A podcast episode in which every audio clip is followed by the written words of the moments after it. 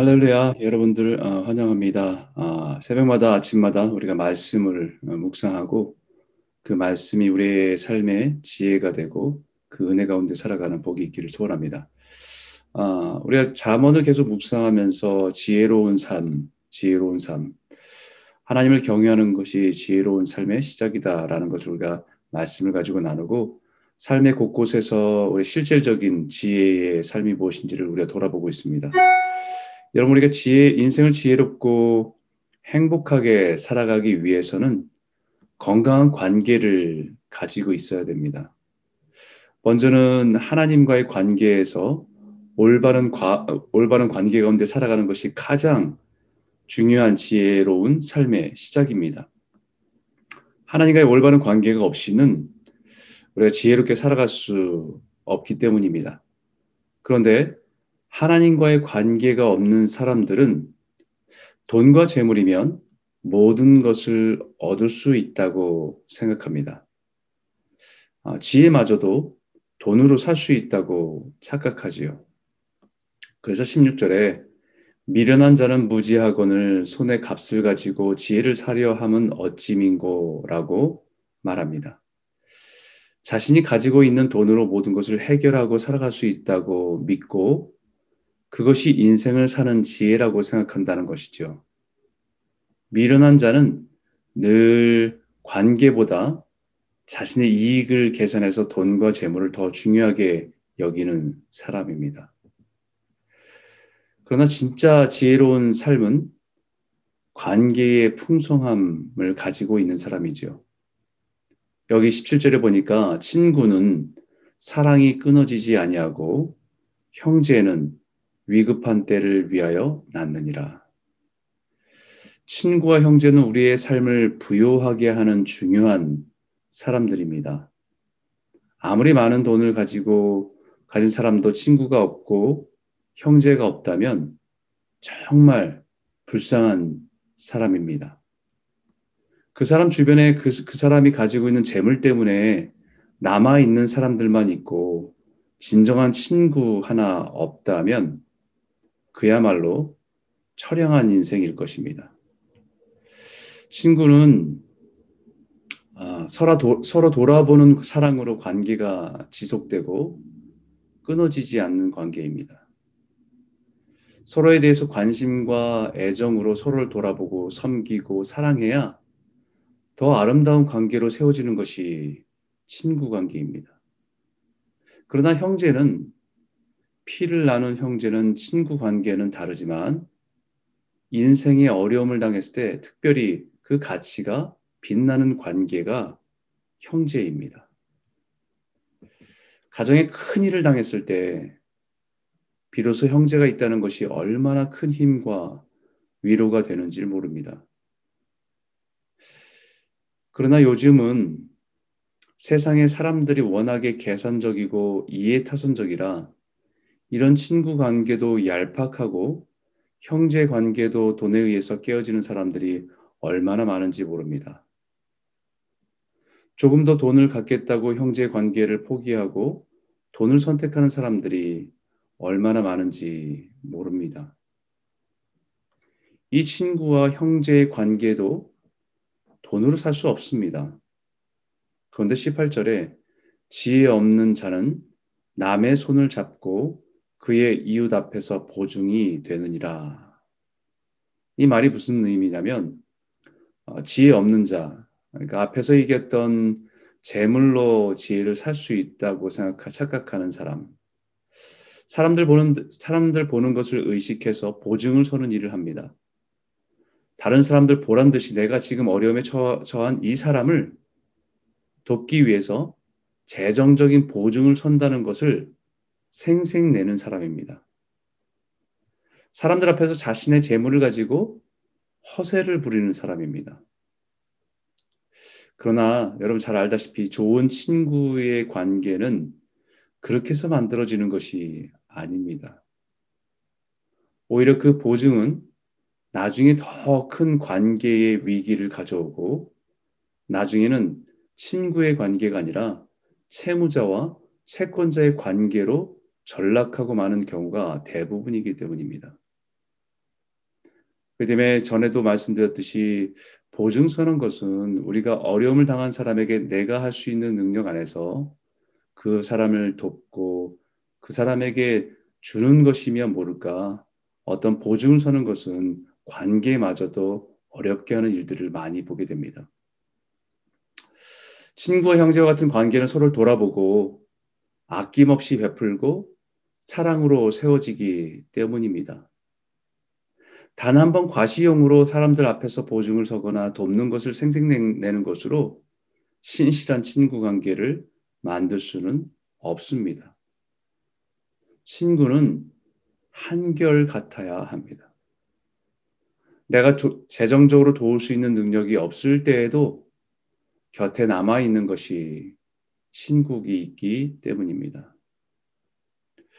그리고 서로를, 서로의 허물을 덮어주고 은혜를 베푸는 것으로 건강하고 아름다운 관계를 이루어갈 수 있기 때문입니다. 그러나 19절에 다툼을 좋아하는 자는 죄과를 좋아하는 자요. 자기 문을 높이는 자는 파괴를 구하는 자니라.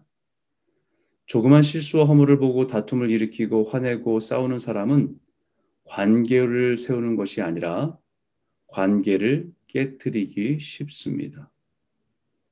또한 자기 문을 높이는 자는 다른 사람의 다른 사람을 업신여기는 사람입니다. 자기 문을 높이는 사람, 자기를 높여서 그것을 턱을 만들어 한 쉽게 드나들 수 없게 하는 사람이라고 표현할 수 있겠지요.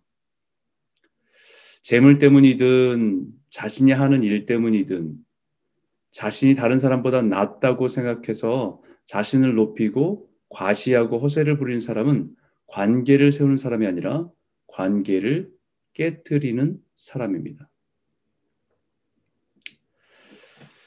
그래서 사도 바울이 교회의 관계를 건강하게 세우는 것에 대해서 빌립보서 이렇게 말했죠.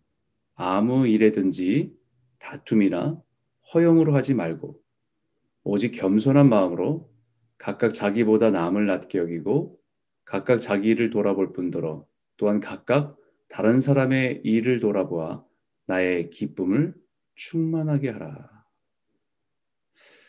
이렇게 권면했습니다. 어떤 일을 하든지 간에 다툼이나 허영이나 허세로 하지 말고 겸손한 마음으로 좀 남들보다 가지고 있는 것으로 교만해서 다른 사람들을 무시하는 것이 아니라 조금 남들보다 어떤 체험이나 어떤 경험이 많아서 영적인 경험이 많아서 다른 사람들을 무시하는 것이 아니라 나보다 다른 사람을 높이고 마치 자기 일을 돌아보는 것처럼 다른 사람들의 일을 돌아보고 뭐 필요한 것은 없는지 뭐 어려움은 없는지 뭐뭐저 사람에게 기도가 필요한 것은 없는지 그런 마음으로 공동체를 세우고 관계를 건강하게 세우고 그 관계가 결국 우리 인생을 부여하게 하는 인생의 지혜입니다. 그리고 오늘 여기에 우리 인생을 부여, 부여하게 하는 중요한 관계를 또 하나 말하고 있습니다. 그것은 부모와 자녀와의 관계입니다. 21절에 보니까 미련한 자를 낳는 자는 근심을 당하나니 미련한 자의 아비는 낙이 없느니라. 자문에서 미련한 자라고 지혜가 없는 자라고 표현하는 것은 하나님을 부정하고 인정하지 않으며 자기의 생각대로 살아가는 사람들을 대표적으로 표현한 표현입니다. 자기는 나름대로 똑똑하다고 생각할지 모릅니다. 나름 돈도 많고 돈도 많이 벌고 살아가는지 모릅니다. 그러나 하나님을 경외하는 것을 모르는 자는 부모에게 근심입니다. 부모도 돈을 잘 벌어서 용돈 잘 주는 아들을 자랑스럽게 여기는 부모에게는 근심이 아닐 수 있습니다. 그러나 그 부모도 하나님 보실 때는 미련한 자이기 때문이죠. 부모는 하나님을 경외하고 그것을 자신의 지혜로 살아가는 부모라고 한다면 그런 자녀는 평생 근심이요. 심지어는 여기 표현에 낙이 없다라고 말할 정도입니다. 그래서 25절에도 미련한 아들은 그 아비의 근심이 되고 그 어미의 고통이 되느니라 라고 하는 것이죠. 건강한 관계는 우리를 행복하게 하고 우리의 삶을 풍성하게 합니다. 그래서 그 어떤 것보다 건강한 관계를 이루고 살아가는 것이 지혜로운 삶이라는 것을 우리에게 가르쳐 주고 있습니다. 좋은 친구 관계, 좋은 형제 관계, 서로 신뢰하고 사랑하는 부부 관계, 믿음으로 하나님을 사랑하고 부모를 공경하는 자녀 관계를 이루는 것이 행복이고 지혜로운 삶인 것을 우리에게 다시 한번 가르쳐 줍니다. 그 건강하고 지혜로운 관계의 유익을 22절에 이렇게 말합니다. 마음의 즐거움은 양약이라도 심령의 근심은 뼈를 마르게 하느니라. 부모를 행복하게 하는 것은 돈을 많이 벌어서 용돈을 많이 주는 자녀가 아니라 하나님을 경외하고 그 마음으로 부모를 공경하는 자녀를 통해서 누리는 마음의 즐거움이 행복입니다. 그 즐거움을 여기에 양약이라고 표현했습니다. 메디슨. 마음의 즐거운 것이 그 어떤 약보다도 좋은 명약입니다. 반대로 우리의 마음의 근심은 어떤 좋은 약도 무기력하게 만드는 독입니다. 아무리 좋은 약을, 아무리 좋은 음식을 먹어도 우리 마음을, 우리 마음의 근심과 마음의 염려는 우리를 병들게 한다는 것이죠. 사랑 성도 여러분, 어떤 좋은 영양, 영양제보다 좋은 것은 같은 믿음 안에서 맺어진 관계들입니다. 오늘 이 아침에 이 관계를 우리가 좀 생각해 보고 기도하는 아침이 되었으면 좋겠습니다. 친구와 성도, 그리고 우리의 형제들, 그리고 우리의 자녀들. 오늘 우리가 이런 관계 속에서 우리가 재물을 우리의 가장 중심에 두고 그 관계를 맺어가는 것이 아니라 이 관계가 얼마나 소중한지를 깨닫고 끊임없이 돌아보고 끊임없이 사랑하고 베풀며 섬길 때 서로에게 축복이 되고 우리 인생을 더 부유하게 하는 그런 믿음의 관계들, 그런 축복된 관계들을 세워가는 저와 여러분 모두가 되시기를 주님의 이름으로 축복합니다. 이제 우리 말씀을 기억하면서 함께 아, 기도하기를 원합니다.